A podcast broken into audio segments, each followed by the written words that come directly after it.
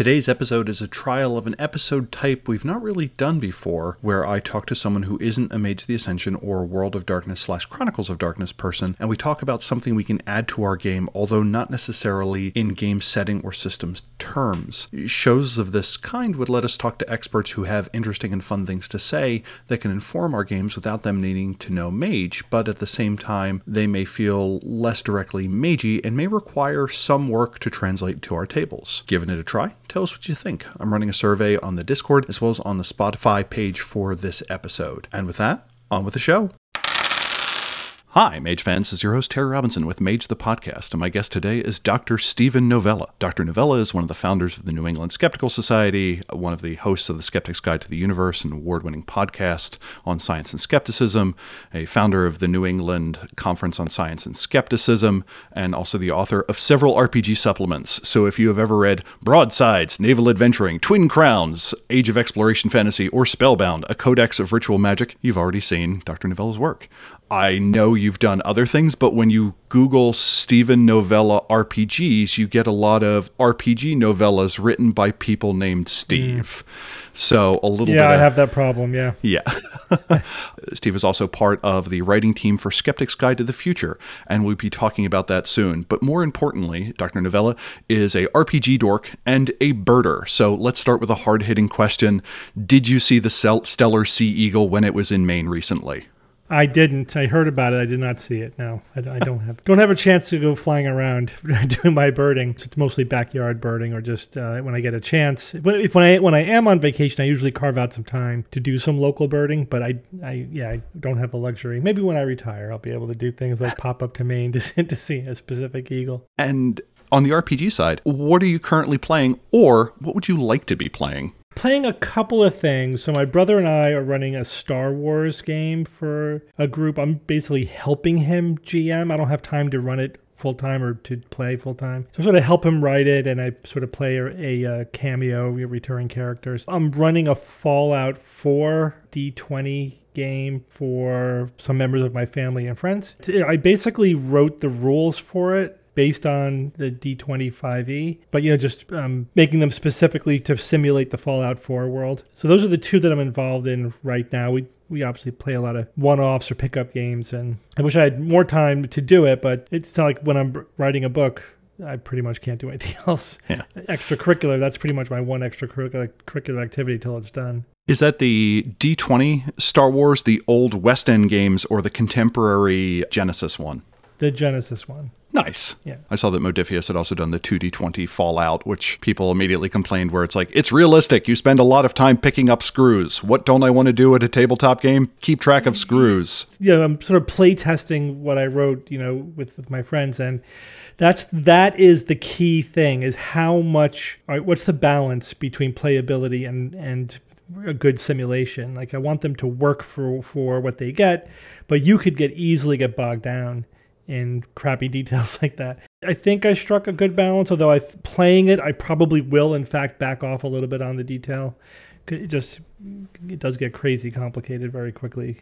Yeah. In your most recent book, A Skeptic's Guide to the Future, it's laid out in a number of chapters. You talk about near term technologies, mid term technologies, far future technologies. You have an aside kind of on space travel. Magic and technology and Mage the Ascension kind of have a complicated relationship. There is a metaphysical science of the game of some sort in the game, mm-hmm. but it mm-hmm. seems like science as we know kind of works. People or sleepers are able to make, non magic users are able to make discoveries that advance the frontier of science. And there is a secondary limitation in that magic is harder if people see you doing it and they go, that's some impossible bullshit over there. Is there yeah. a near future advance that if a layperson saw it, they'd go, huh, seems possible. But if an expert saw it, they'd call bullshit that's constant because mm-hmm. there, when there are things that are on the horizon like the people who are doing the research know that like this new idea if it does pan out it's 20 to 30 years away but it immediately gets hyped as if it's right around the corner and in the you know the field of medicine like my field will clinics will pop up promising the treatment so you know, one thing that's still we're still in the middle of is the the fraudulent stem cell clinic. So like when stem cells first came into the public consciousness in the early 2000s, there was this oh, it's going to cure cancer and Alzheimer's disease and blah blah blah. We're going to grow organs and all this cool stuff. It's like, yeah, maybe in 30 years yep. we'll be doing that kind of stuff, but it's hard technology and but stem cell clinics popped up like right then and there, like 2005, 2006, there were these stem cell clinics promising, you know, these treatments for incurable diseases, basically claiming, again, what an expert would see is you're claiming to have done 20 years of progress in a year without any paper trail, without publishing any, you know, studies, just we have this treatment that is really going to take 20 years to develop. And of course the layperson's like, "Oh yeah, I heard about stem cells. Yeah, sure. This is this is the next thing. This is going to happen." So there's there's a lot of that going on constantly. The, the stuff I heard in the about like at the when I was in medical school in the 90s is the stuff that's just coming into use now sometimes you know it's like yeah you know some of the the cellular therapies for cancer the monoclonal antibodies again I learned about now like there's a monoclonal antibody treatment for everything but it, it's like just hitting now really in the last four or five years. And uh, you know this is something i learned about in the 90s so that's about the delay. Then there are things you know going out of medicine like cold like not cold fusion but reg, regular fusion fusion energy. It, amazingly people thought that that was right around the corner in the 1940s you know when when it was like, nah, you're off by about 150 years. We're still not there. You know, it does feel like we're getting close, but even even still, I personally think, and actually my co-author, my, brother Bob and I differ on this. He's a little bit more uh, optimistic. I still think it's going to be a solid 40 or 50 years before fusion power, if all goes well, that will be like generating power to the grid from a fusion, a commercial fusion reactor. Even though as close as we are, that's just how long it takes to develop big stuff like that. You know, once the buzz starts, it feels like, oh, this is right around the corner. And those are good opportunities in our games. So we know that sleepers, non-magic users, are able to make scientific innovations themselves. Einstein yeah. was not a was not a mage, just a particularly talented sleeper. Yep. So this is now a plot thread. Someone goes online saying that they have made a stem cell breakthrough, and suddenly we have people that had uh, spinal injuries, um, something else where, where stem cells is particularly listed, or dealing with certain invasive cancers. And this gives an avenue for our characters to go you know what? There may be something fishy going on here. And either mm-hmm. we now have a war of the factions of the game to be like, this person's onto something. We need to stop this from getting out because it could do this, this, and this. Or this could be alerting the world that this is this is potentially a magic user who is kind of bringing that technological time frame forward. Yeah, like pretending to do science, but really cheating it with magic, that kind of thing. Or has has kind of fudged the laws of physics so that it yeah. kind of works. If, if you are persistent enough in, in the face of uh, consensual reality, you can do some pretty amazing things. We have historical s- supplements talking about sky riggers, essentially flying ships that eventually were kind of written out of history because everyone's like, no, no, no, that's not a thing we can do. Um, the, yeah, the consensus yeah. is a is a fuzzy thing. Now, on the opposite side, is there something in the next few years that you think non-experts are going to go that's horse hockey. But experts are going to go, no, no, no, that was kind of in the cards.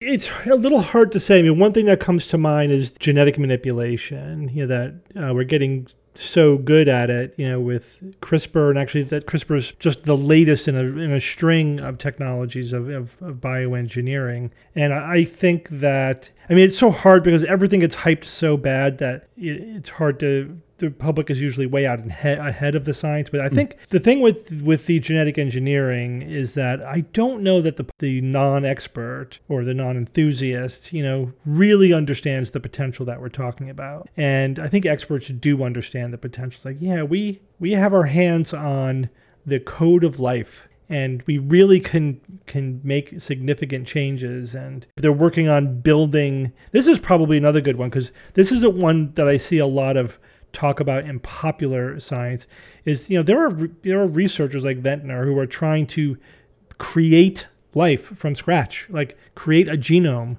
from nothing, from the ground up. You know, they're making progress. I think that's one of those things that will probably hit with that, you know, prior to there being a significant public awareness of it. It'll just be like, oh yeah, we're making bacteria now. People will, won't have seen it coming because, you know, only the science nerds are really paying attention to where that kind of thing is.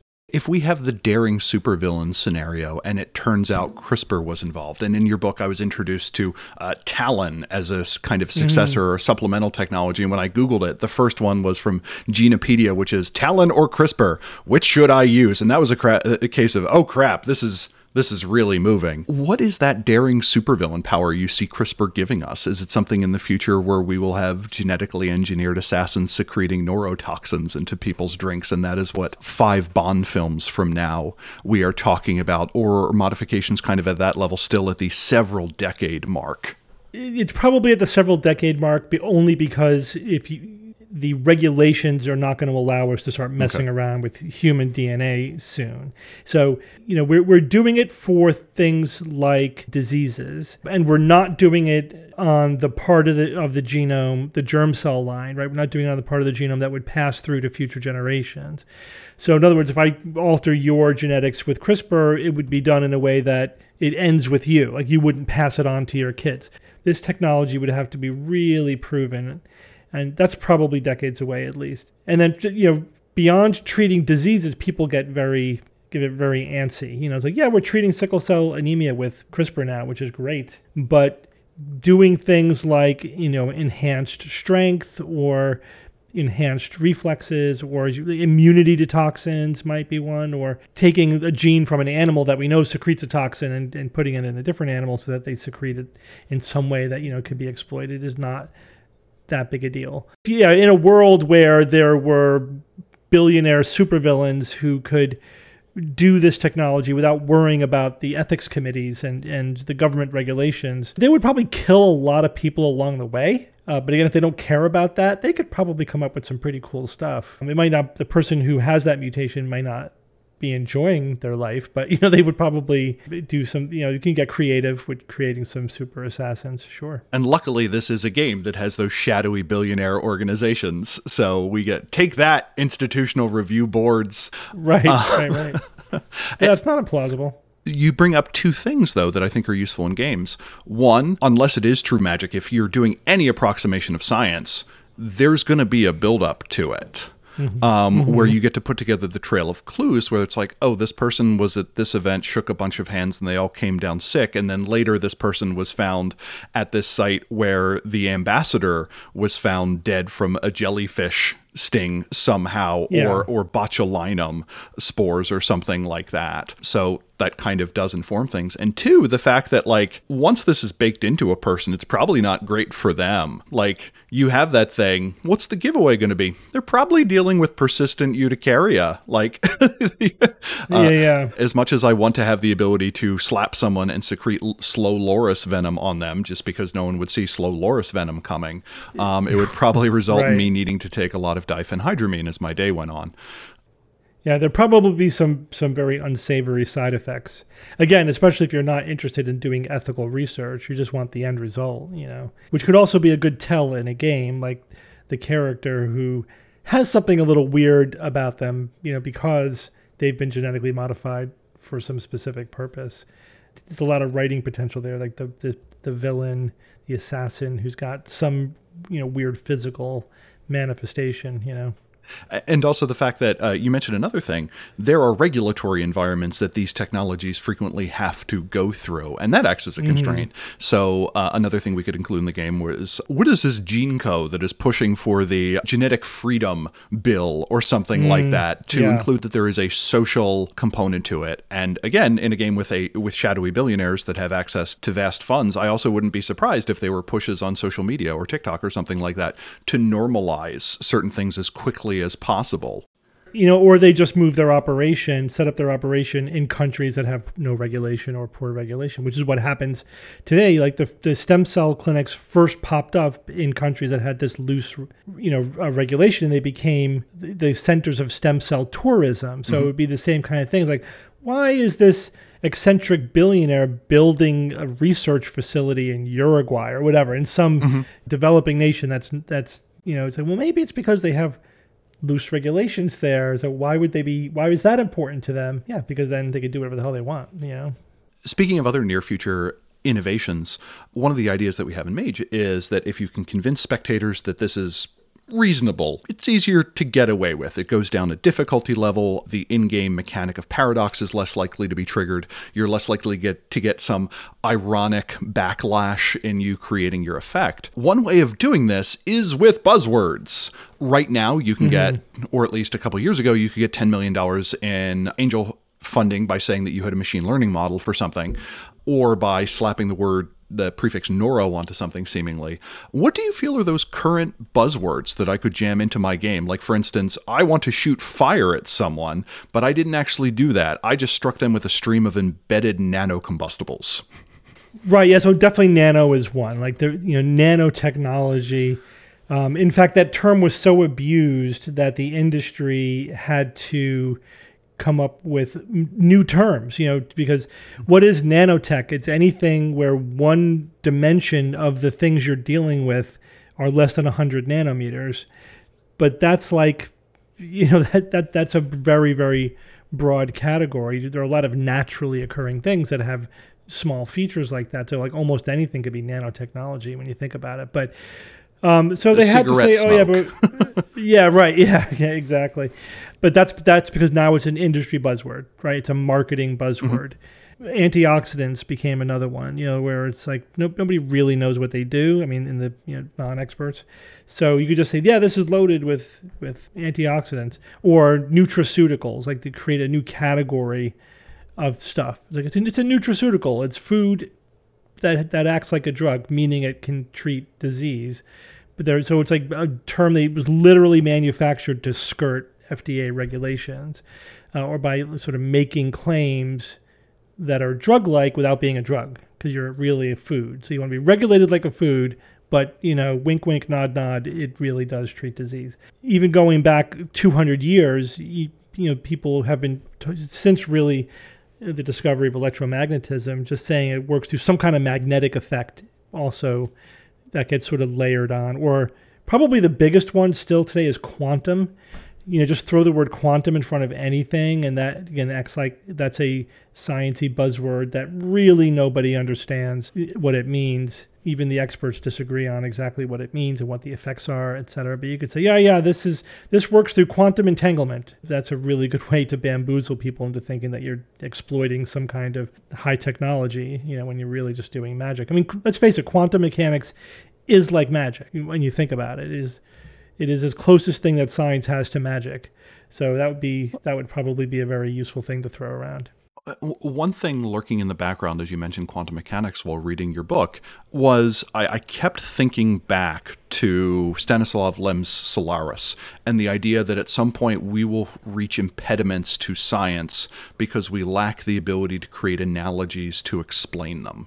That there will be mm-hmm. ideas and thought processes so remote that we will never get there. The other one to me that is always magic is narrow AI like, yeah, mm-hmm. it's just a regression, but it's a regression on 10 trillion data points that has 1.1 billion val- variables. If you would ask me the question of what's magic, it was when I started seeing AI image generation and uh, mm-hmm. diffusion networks.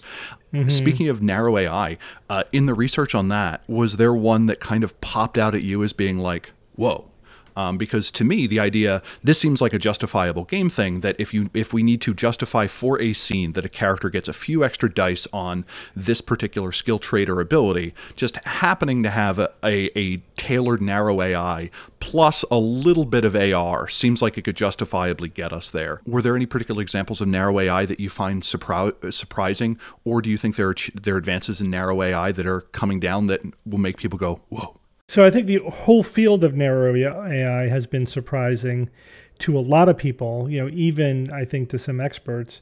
It's and I've been trying to sort of answer the question of why the recent explosion in, in narrow AI application. So just you know, for the audience, narrow AI is artificial intelligence, but it's not self-aware. It's not a general intelligence. It's not like a human level intelligence. It's a you know basically a computer algorithm that could do one thing really well. And you know, the the algorithms are really the same as they were decades ago. I mean, the math apparently is not that hard for the kind of programmers that work in narrow AI. And the, you know, the big advances have been threefold: just more raw computing power, right? More data on which to train the AIs, and then these things are being leveraged in more subtle and clever ways by the people who are applying the AI. But it, what's amazing is, is how effective those things can be. So I'm surprised at all of them. I mean, really, I've, I've been playing with Midjourney for the last you know month or so. You know, just creating artistic images through you know natural language prompts maybe a little bit of computer direction in terms of things like aspect ratio things like that. And it's amazingly powerful. It's brittle in some ways but it's it is amazingly powerful. Just the idea that uh, a an, an AI program can drive a car when you really think about it. We're not there yet. I mean that's one of those things where again if you want something that we thought was going to be here already, but it's really going to take 10 more, 15 more years. That was a safe enough self driving car. But when you think about that, that's a very complicated thing to do. It's amazing.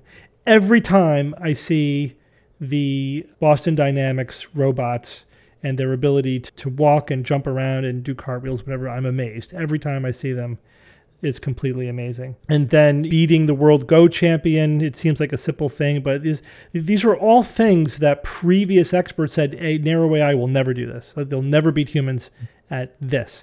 And then every time it does it, they sort of move the goalpost. Go, okay, well, narrow AI won't be able to do this next thing, and then it does that. And then I think what we're learning is that you know how powerful these kind of you know dedicated uh, programs can be that and they could do things that we previously thought you needed some kind of human level intelligence to do. But it's also making us think a lot more deeply about what human intelligence itself is. You can even take it to the extreme of saying well human intelligence is just a bunch of narrow ais networked together. When because there is no part of the brain that's conscious. There's no seat of consciousness. There's you know there's nothing. All there's just really a bunch of narrow ais doing different things, talking I mean, to we all know the soul's in the pineal gland, though. But It- yeah, right. Yeah, but just a, as long as enough of your cortex is awake and talking to itself, you, you can have consciousness. You know. if someone purported that this was a narrow AI, but it could do a certain thing, where you would kind of call bullshit on it. For instance, if someone had a uh, a medical diagnostic narrow AI that claimed to come out next year, or a maybe a novel writing narrow AI that produced what appeared to be New York Times bestsellers, is there a Rubicon where you, as a skeptic, would go, mm, I think there's something else going on here, where some mechanical Turk like thing would maybe be more likely? Yeah, I mean it's a matter of degree. Okay. And uh, given those things that you mentioned, we have them, right? We have text writing AI, we have medical diagnostic AI, and they're getting really good. They're already better than humans at like reading an X-ray. Already better than humans at, at doing that mm-hmm. sort of thing. Is it an incremental advance? Like, is it like, yeah, that's that make that seems like about the next step, or do I think they jumped ten steps ahead? Like, how much better did they get? How quickly? Mm. Like, so like we go back to like the the art production AI.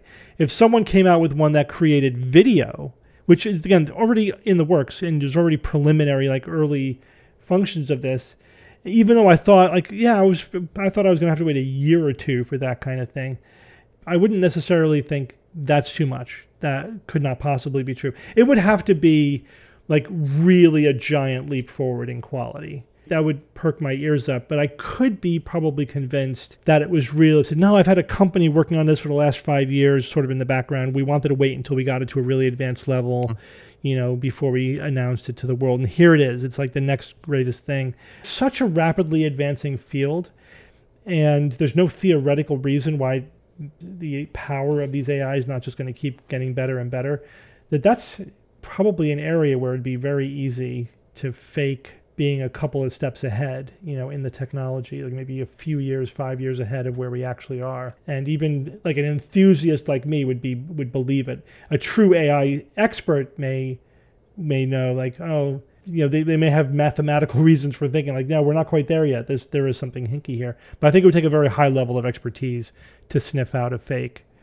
I think one of the key things to it is not necessarily that the AIs are here, but that uh, to use the technical term, a schlub like me for ten dollars a month. I did not know in the year of our Lord uh, 2022 that AI image generation would be one of my recurring credit card bills. D- didn't really see that one coming next to uh, Netflix and the water bill. But it seems like one of the other things is you make mention that there's rapid advancement. Your characters want to introduce and want to vastly include the quality of healthcare in the world. They're a member of the progenitors, maybe, or the Asclepian Order, or the Kosians, or something like that. And you're like, hey, we're going to slow roll a narrow AI general practitioner.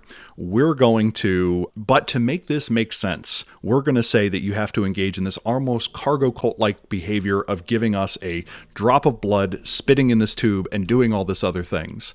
What it's really doing is going through all of your social media presences and diagnosing your di- dehydration from the fact that all every third picture is you doing a keg stand. So it's nothing super advanced Yeah. there. So we need a little bit of ritual around it. But now we have this plot where it's like these advances are happening metronomically. This is either something we need to look into, um, or your characters as experts are able to say that's maybe a little bit too much. Yeah, I, yeah, I agree, but it would. Be, I think that's an area where it would probably be the most difficult because it's so it's almost dizzying how fast it's progressing, and and so it would be hard. Like if like even just if if in tomorrow if a company came out with something that was really significantly better in any of these areas, whether it was creating images, creating video, creating narrative, just even even a chatbot so good that you really can't distinguish it from a person. I would probably I would believe it. I wouldn't it wouldn't I would have to be convinced, but I, Yeah. I, I you know I'd, I would definitely look into it. I'd rather I'd want to kick the tires and slam the doors and really see if you know see if it's brittle, if could I break it, etc. I wouldn't just believe it without investigating it, but I could if the evidence were there, I could be made to believe that somebody pushed it forward what seems like a couple of steps, but you know, again, there's no reason why these things are not possible. It would not be prima facie unreasonable, a, a pretty high Right, bar for that, which makes sense. You made mention Yeah. of uh, of two things. One, one of the things that you bring up in your book, uh, in the autonomous driving section, is in some areas.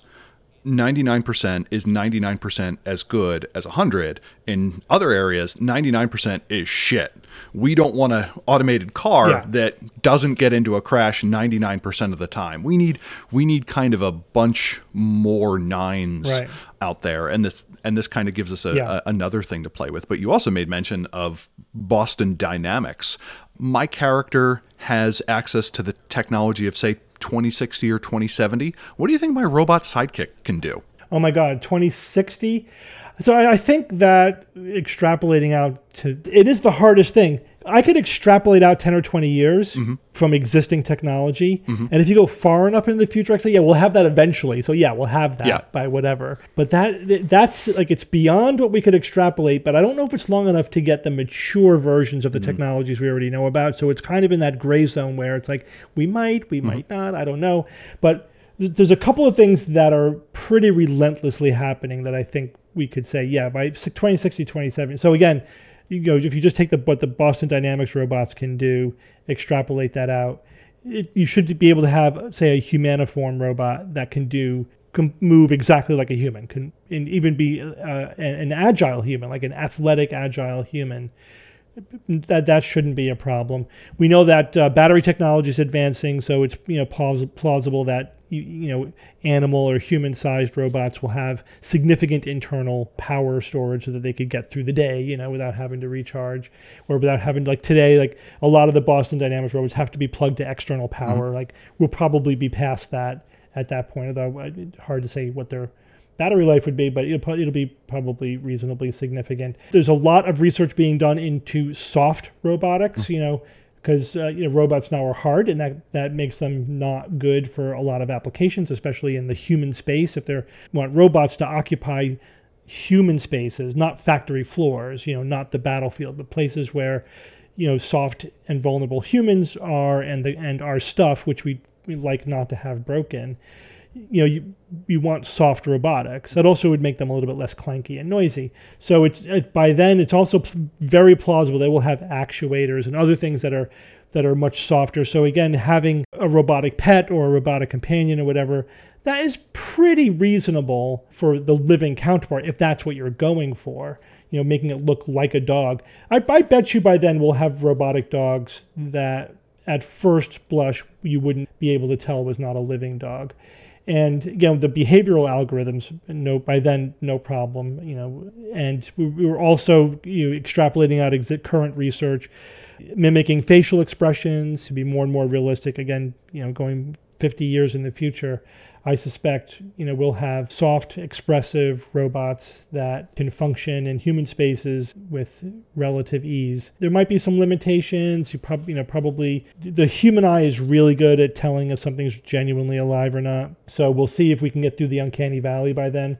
That could go. That's kind of a coin flip, but we'll get there eventually. But that's that may be one of those 99% problems where. Mm-hmm we get 99% of the way there, but that last 1% takes a lot of time. So we're stuck in the uncanny valley for a while where, you know, the human eye can tell there's something not quite right about that. It's like with CG today, like we're almost there. Like we're, I don't know if you saw the CG uh, Luke Skywalker in the, you know, the, the recent Star Wars series it was really good. It was really good. As soon as it starts talking, though, you're like, yeah, that's CG. Like, you know, we can't get that mouth to move right. They're just, our eyes are just way too in tune to what a normal facial movement looks like. And the slightest, you know, the slightest flaw, we could, you know, that's CG. We just know it. 100, 200 years? Yeah, no, I think no question. But 50 years? That's hard to say if we'll be through the uncanny valley or still in it.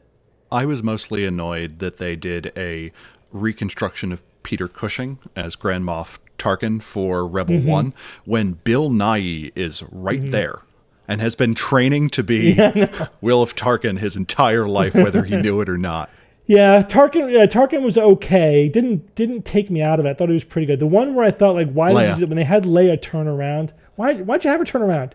You did you weren't there. That was just you didn't need to have her turn around. She worked perfectly well from the back, and then and then she looked unbelievably CG when when she did. So, but but we've come a long yes. way even since then. Even since then, it's night and day th- this is another interesting mention. Something that would probably throw us off would be if we suddenly had something that we're already across that uncanny valley, and that our our hypertech mm-hmm. characters maybe the human eye is good out to three sigma, but your magical characters can go out to five or six, and suddenly you start noticing that there are these replacements. I do like the idea that we are going to marry together Boston Dynamics with Narrow AI, and suddenly we have your lockpicking dog companion that can go around in the world and just mm-hmm. kind of take care of standard spy trope impediments to you and deal with that combination keyboard yeah. or work your way through the, the laser maze or diagnose the illness that you're dealing with or figure out what a toxin is or do your material assay.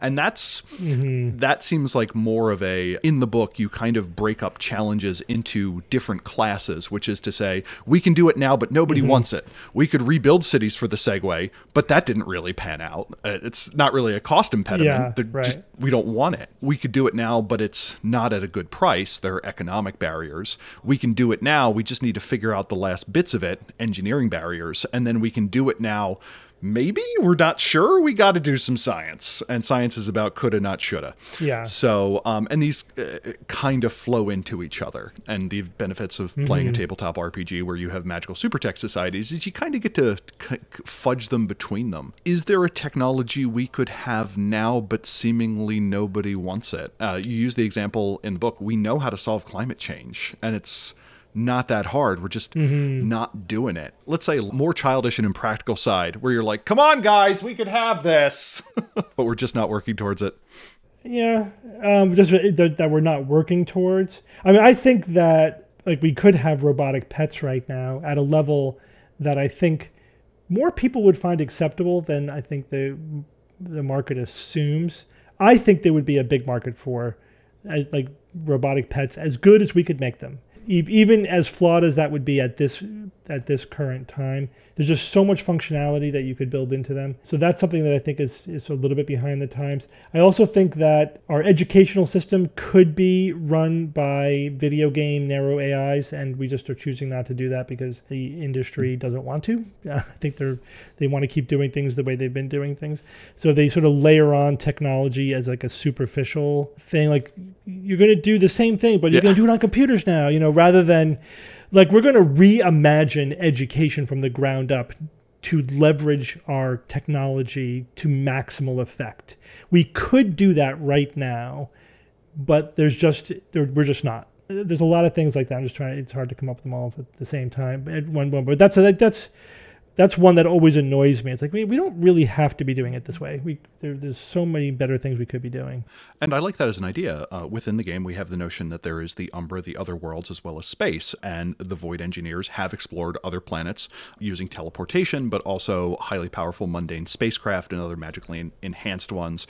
We could have that off-world colony where everyone has a PhD at the age of 12 because a set of narrow AI has gamified things such that they have figured out the perfect match between a person's ability, interest, and ability to learn, so that they're mm-hmm. always at that point of chick send me high like flow for education, that they never either get bored or stuck. Yeah, right.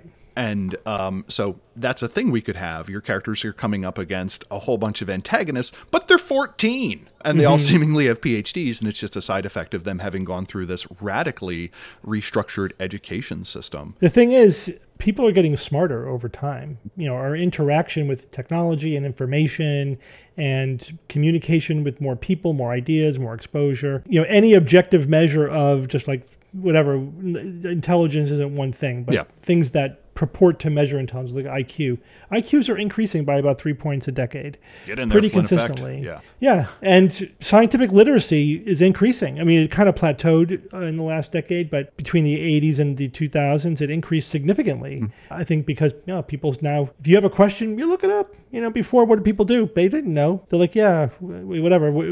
How many people went to the library and went through the card catalog and pulled out a book and read through the book to find one piece of information that they wanted to verify. Nobody did that unless you were you know you were a researcher or a journalist or whatever. But now anyone can pull out their phone and say, "Oh, okay, that's the correct answer." Immediately, immediate information satisfaction. So again, if, yeah, you could you could extrapolate that out, and definitely there's a lot of a lot of missed opportunity where you could de- definitely imagine a cult or something where you are making super trained individuals, you know, absolutely, you know, leveraging multiple things, you know, but including just completely, especially if you throw e- ethics out the window and, and you just don't care about if they're enjoying themselves. But, you know, yeah, you could make super soldiers by age 15 or whatever it is you're interested in. So, speaking of kind of RPGs, one thing that frequently comes up is the haste spell or some analog that lets you yeah. act gooder faster. Is there anything on the horizon that would let us beat more or less just using amphetamines or cocaine seemingly to improve or other nootropics. Weird to call cocaine a nootropic, but on very short time horizons some people claim that it is. Is there anything that would let us emulate that or in Mage a time 3 effect that lets us just kind of act faster or more capably over short bursts of time? The short answer is no. Okay. And yeah, it, it, yeah. It, unfortunately, so with not with biology, mm-hmm. and, and the the reason for that is and not as a drug, not pharmacologically or anything like that. So the inherent limitation is how quickly nerve impulses get through nerve cells and how long they are. Like you can't get a signal from A to B any faster. It's a laws of physics limitation at this point. And that's kind of the ultimate limit of how fast you could move and process information, etc.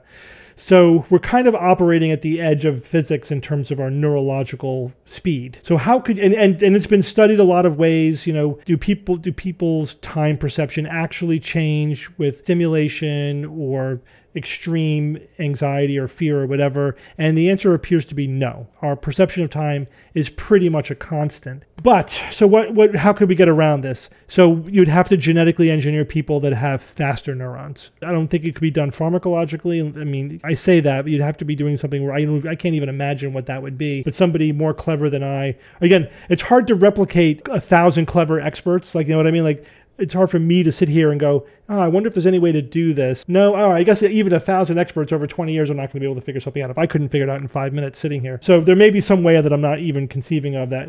But if you genetically engineer people to have different kind of myelin around their, their nerve cells or whatever, you have some kind of better neurotrans better neurotransmitters, better receptors, or something where it, their transmission speed could be increased 10%, 20%, 30%, where they actually could be functioning faster. That would be one way Another way would be an AI implant, right? You would need to have a super fast computer interfacing with your brain where you're offloading some of your cognitive processes to a supercomputer that does operate faster than the human brain, then it could. Those are the two ways to get there extreme genetic engineering or AI implants. But pharmacologically, I don't think there's a way, there's a way to do it. We're not improving because I think- nerve conduction velocity after the fact. Yeah.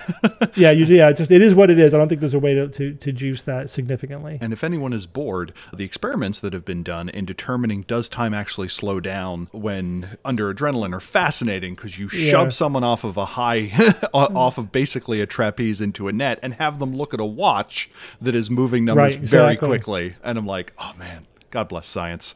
Yeah. That's, that was a pretty brave experiment. Yeah. And the other thing you make mention of is kind of AI to improve the response. One technology that was actually explored during the invasion of Iraq and the time shortly thereafter was essentially bulletproof vests that would respond to the sound of a that would be able to quickly triangulate where an incoming shell was coming from and literally jerk you out of the way. Mm-hmm. The problem you run into with that is you're frequently dealing with supersonic rounds. So uh, the Right. speed of sound is still too Yeah. slow, but over small scales. And again, this is another one of these things our characters can use as a sign of like he was literally faster than this was possible, or he was seeing faster was than possible. the human uh, flicker fusion threshold. So either that is a very large mosquito, or or we got something else going on. Although there is armor that they're working on, I think they call it Dragon Scale, where it, it's again it's nanostructured so that when there's an impact, it causes the armor to bunch up in a way that becomes really hard. You know, you can wear it and it feels like cloth, right? It's flowing.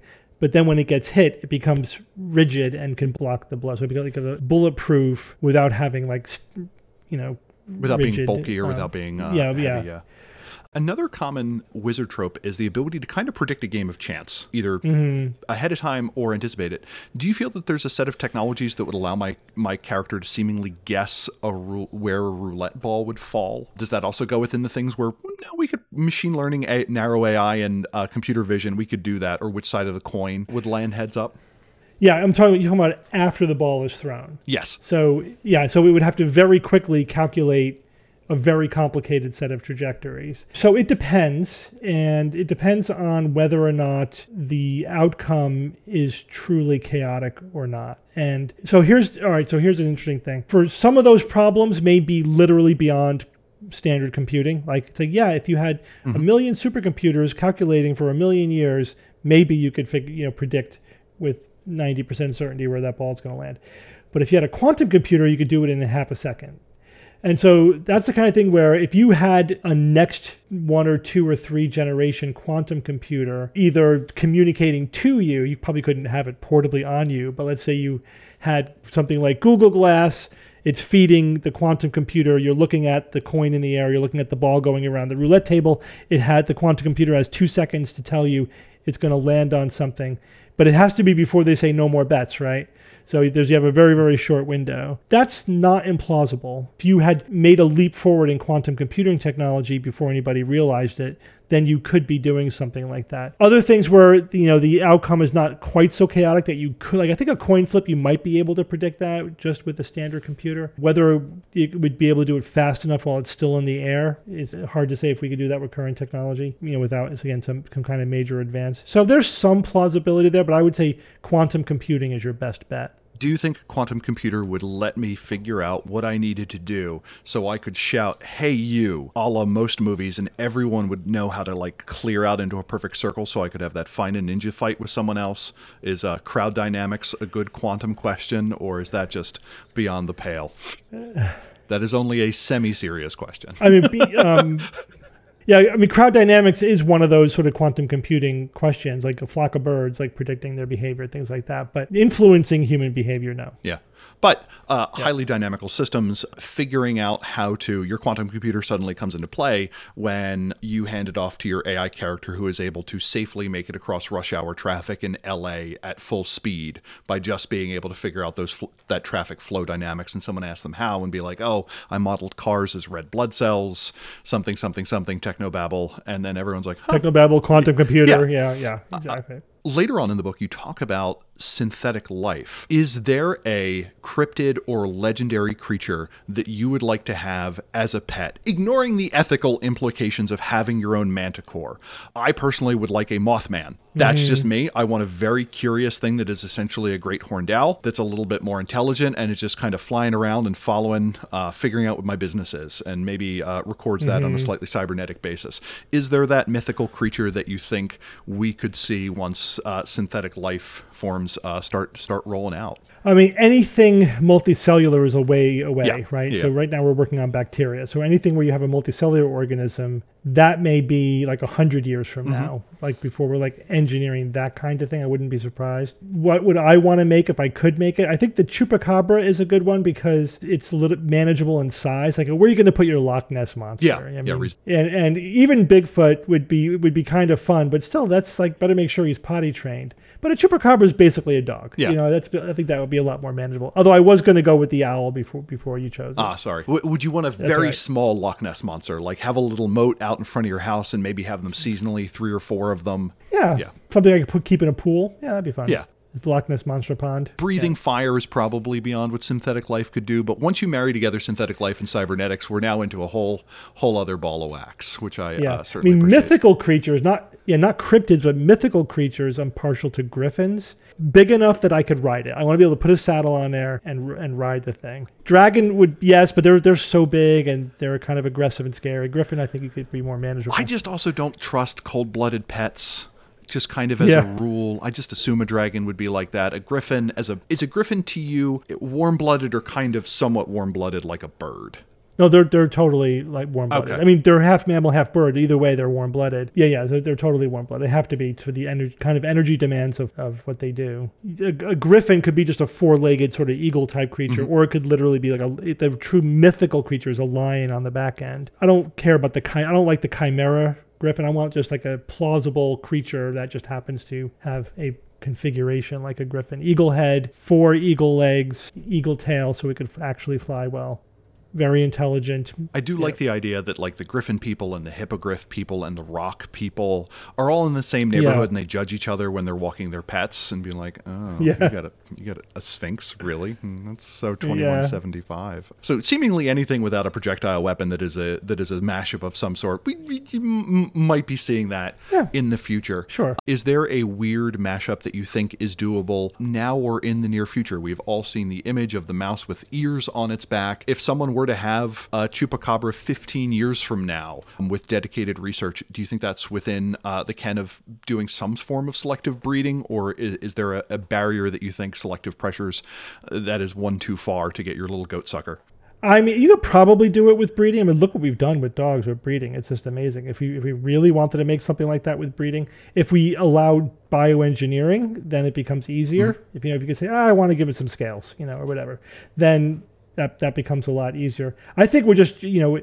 Again, there's ethical regulatory considerations in a world where those were not an issue. If there was a dedicated program of bioengineering going on in the game world, I could see a lot of really crazy shit coming out very plausibly with, you know, a 10 year, 20 year sort of research program. Again, that could have started in the 90s. Like we could be seeing those things now if there were people working on it and not really caring so much about about ethics, like the kind of monstrosities that it would create, just sort of experimenting with what kind of weird kind of creatures can we create? You know, can can we put wings on a lion? Let's try. Uh, let's see what happens. It's yeah. I mean, it- that's that's very plausible. kind of another class of uh, of common RPG magic stuff that we see are things that provide either uncanny understanding of the mood of another person or the ability to influence it. You don't really talk about things like pheromone manipulation or what have you in the hmm. book. Is that still science fiction that's pretty far out there or are there any technologies that you feel would kind of let us approximate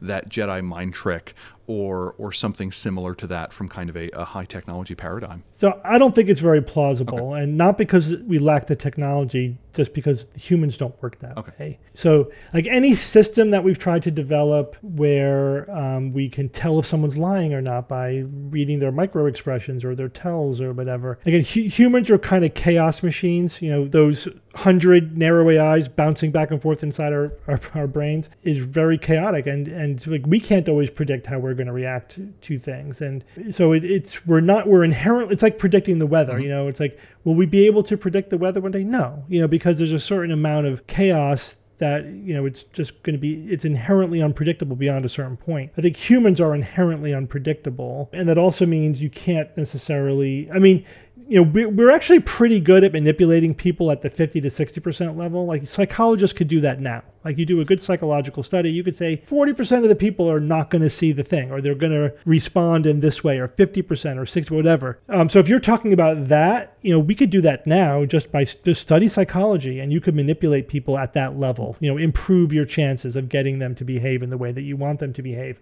That's just psych- social psychology, a lot of that. If you wanted to take it to like the 95% level, then it's tough because that's where you that's like where you're pushing the limit beyond the chaos, you know, where it becomes inherently unpredictable. You could argue that, you know, with AI, you could maybe get the number up a little bit, you know, maybe you can get up like 60% or 70% or something, but that would be plausible. Like if you want some kind of bonus on your die roll or however that would manage mm-hmm. manifest in the system, sure. Manipulation like in Dune, like the Bene Gesserit, no.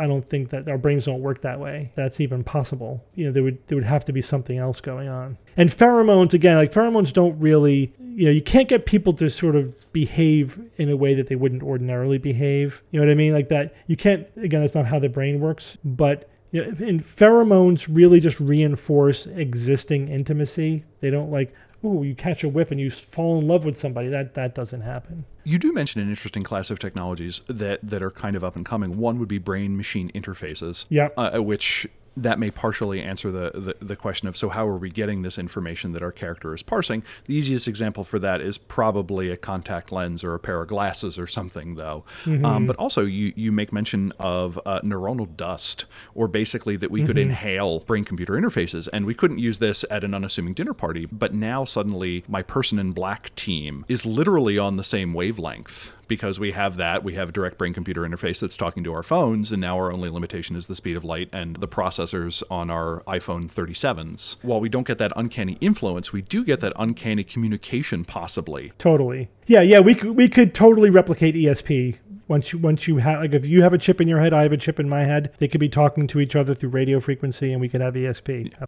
But in the same way, you would not be able to ESP. In the same way that I can't call someone who doesn't have a phone, I wouldn't be able right. to ESP some sort of rando. Yeah. Right. Will I ever be able to use supercapacitors to shoot lightning from my hands? Yeah, why not? Okay. I mean, that's it's just a matter of you know make getting them to be small enough. You probably would have to w- be like wearing gloves where the supercapacitor mm-hmm. capacitor was hidden in there, or if you don't mind putting it under your skin or something. Creating an electrical arc is not that difficult technology. Yep. You know, if you had some kind of power source and you had small enough supercapacitors, you know, that you could create an electric potential and then discharge it, sure, that's very plausible. And one of the things you talk about in your book is that we're getting better and better at passive energy collection technologies that could take advantage mm-hmm. of either ambient radio waves or some of the energy from you just walking around that it's not really the glove so much as the jacket that you have that is acting as a giant yeah. PV solar cell or that is taking energy from the wind or all sorts of things in 10,000 ways that allow you to do that to do that shocking grasp for 2d6 plus 2 damage or in this four dice uh, difficulty seven. Right. Right. Maybe it takes an hour of walking around yeah. to build up the battery again to do it again, right? So it's limited mm-hmm. in, in terms of you have to build that up. Unless you can externally charge it or something you plug in, then you can do it again yeah. in a minute. But if you want to just do it from walking around or breathing or your pulse pulsating or whatever that, that's that's a very small amount of energy. So it's it's good for powering very small devices that only need a little bit of energy but they're hard to get to because they're inside your body. If you wanted to do to to create a substantial amount of energy it would take time. And i think probably the biggest source of energy would be if you're harvesting it from your own activity would be from walking around because that's there's a lot of potential energy there. Having a jacket that was a photovoltaic cell that could generate significant amount of energy over time. Maybe in an hour you could charge up. Yeah you're looking at something like a, uh, a, a kilowatt per square meter or something like that yeah. with, with full yeah, sunlight. Yeah. another thing just just for the listeners that the book i think does an exceptional job with is saying hey this technology is probably impossible but there's this other thing that's pretty close to it. For instance you make mention of the fact that we will probably never have energy shields. They just don't make mm-hmm. sense. But having an AI that has a targeting computer built into it that can just knock an incoming bullet out of the air is entirely plausible and is probably something we can have in the next year or two. Yeah. And a similar one you talk about is we're not teleporting anytime soon, but oh man, for short distances, we have rockets that can go Mach 16. That's New York to Los Angeles in 30 minutes. Mm-hmm. That rounds off to teleportation for me. Mm-hmm. Mm-hmm. At least on a planetary scale, yeah. The other thing we have about technology is kind of the plots that it generates over who controls it. The Order of Reason was a group in the game that pushed for innovation through the Renaissance and the Enlightenment. It eventually became the technocracies that pivoted from an organization that had a monopoly on scientific ideas to sleepers, to non mages kind of being the main crux of that. Of the technologies that you list in the near or the midterm, with maybe the exception of AI, because for whatever reason in the game, greater than human level AI doesn't seem to reliably exist. People can teleport, people can have pocket nuclear devices, but AGI superintelligence just doesn't seem to be on the table in Mage. Um, is there a technology that maybe you most fear or you think represents the greatest power to the first person that would have some control over it? I mean, it depends on how you define power. I mean, if you just want to blow stuff up, like if if you figure out how to make large quantities of antimatter, that's really useful for power generation, for rocketry. It's also really good at blowing stuff up. If that's the that's the primary goal. For security, it's quantum computing. Whoever gets the first quantum computer at you know like a million qubit kind of level where you can basically break any code that exists and create uncrackable codes except by another quantum computer of equal power, they will own security. That's it. Once whoever cracks that. And you know the other thing that's just you know the fact that genetic engineering is becoming so cheap, so fast, so portable, you know, that you know, like any lab in the world could do CRISPR uh, without having to you know invest millions of dollars in equipment uh, and could do it fairly fairly quickly. So that's a technology that excites and scares me at the same time because like the potential for curing diseases and improving humanity is massive you know improving our agricultural system etc but it just seems like it's going to be so trivially easy in the not too distant future to you know engineer super bugs or engineer insects that will be a plague on your enemy or whatever. And and once you manipulate the germline it then it just it's it's out there in the environment now. That's a genie that is like impossible to put back in the bottle. The proliferation of of sort of cheap and easy genetic proliferation genetic uh, engineering is probably the scariest technology in the near future. Yudkowsky Moore's law that every 18 months the IQ required to destroy humanity drops by one point um, is one of those uh, is one of those things. It doesn't quite keep me up at night, but I, I worry about it in the back in the back of my head. Right. Um, you've been so generous with your time. This book is wonderful. Listeners, uh, link in the show notes. Uh, read it because it's a good read, but also there is this way of reading it that uh, it can be beneficial to the games we play, especially if we have an eye towards the fact that this is normally a mystical game where you have the Rosicrucians and the witches up against the Men in Black. It's nice to have some resources for some of the fun toys that the Men in Black can bring to bear on this. Dr. Novella, are, do you have any other upcoming projects or any other things that you think our audience uh, may be interested in? So, I mean, I think the big thing for for podcast listeners is to just to check out our podcast, The Skeptic's Guide to the Universe. Uh, there's also a book by the same name, which is our first book. The Skeptic's Guide to the Future is the second one, and we always have a lot of irons in the fire. You know, we have we're trying to develop a series of, of live shows. Again, that kind of was put on the back burner for a couple of years because of the pandemic, but we're sort of rekindling that now that people can actually get together in the same theater. You know, we do lectures, panels, entertainment shows, sort of variety type shows for colleges, corporations, and we just do them. We just book them ourselves as well. So you could just look on our website, and everything we do is there. Just go to theskepticsguide.org. It's all there. Uh, Dr. Novella, thank you so much for your time. Terry, it's been a lot of fun. Thanks for having me. You've been listening to Mage the Podcast, which as a technology hopes to remain entirely coincidental well into the near future. The episode is made possible by Mikhail, Oracle of the Near Future Technology of Unstained Spaghetti Sauce. Jay Widener, Oracle of the Near Future Technology of Doormats that don't keep moving around as you step on them.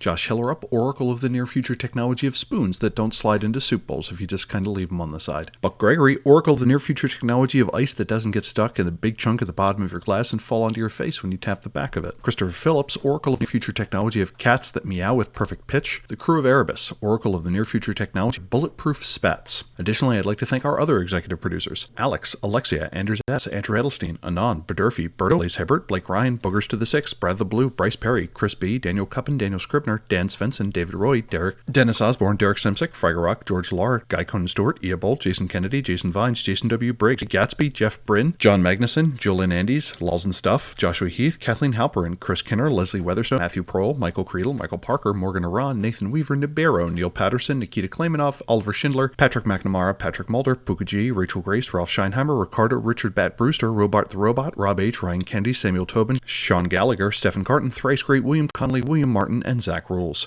Our executive producer shout out this week is to Chris Kinner, who spells their first name with the K. I googled this to see how common Chris with a C versus Chris with a K was, and I got the most delightful results. AskDifference.com is a Google food page that just wants to generate formulaic content to put ads against, and does so in the lamest way possible. The answer I got was that Chris with a C was shortened of the male name Christian or Christopher, with the accompanying image of the crotch of a football player, whereas Chris with a K was an Indonesian or Malay dagger with a wavy or rigid serpentine blade, or alternatively the transitive verb for to stab someone with the same thing. The image accompanying this was entirely crotch free, sadly.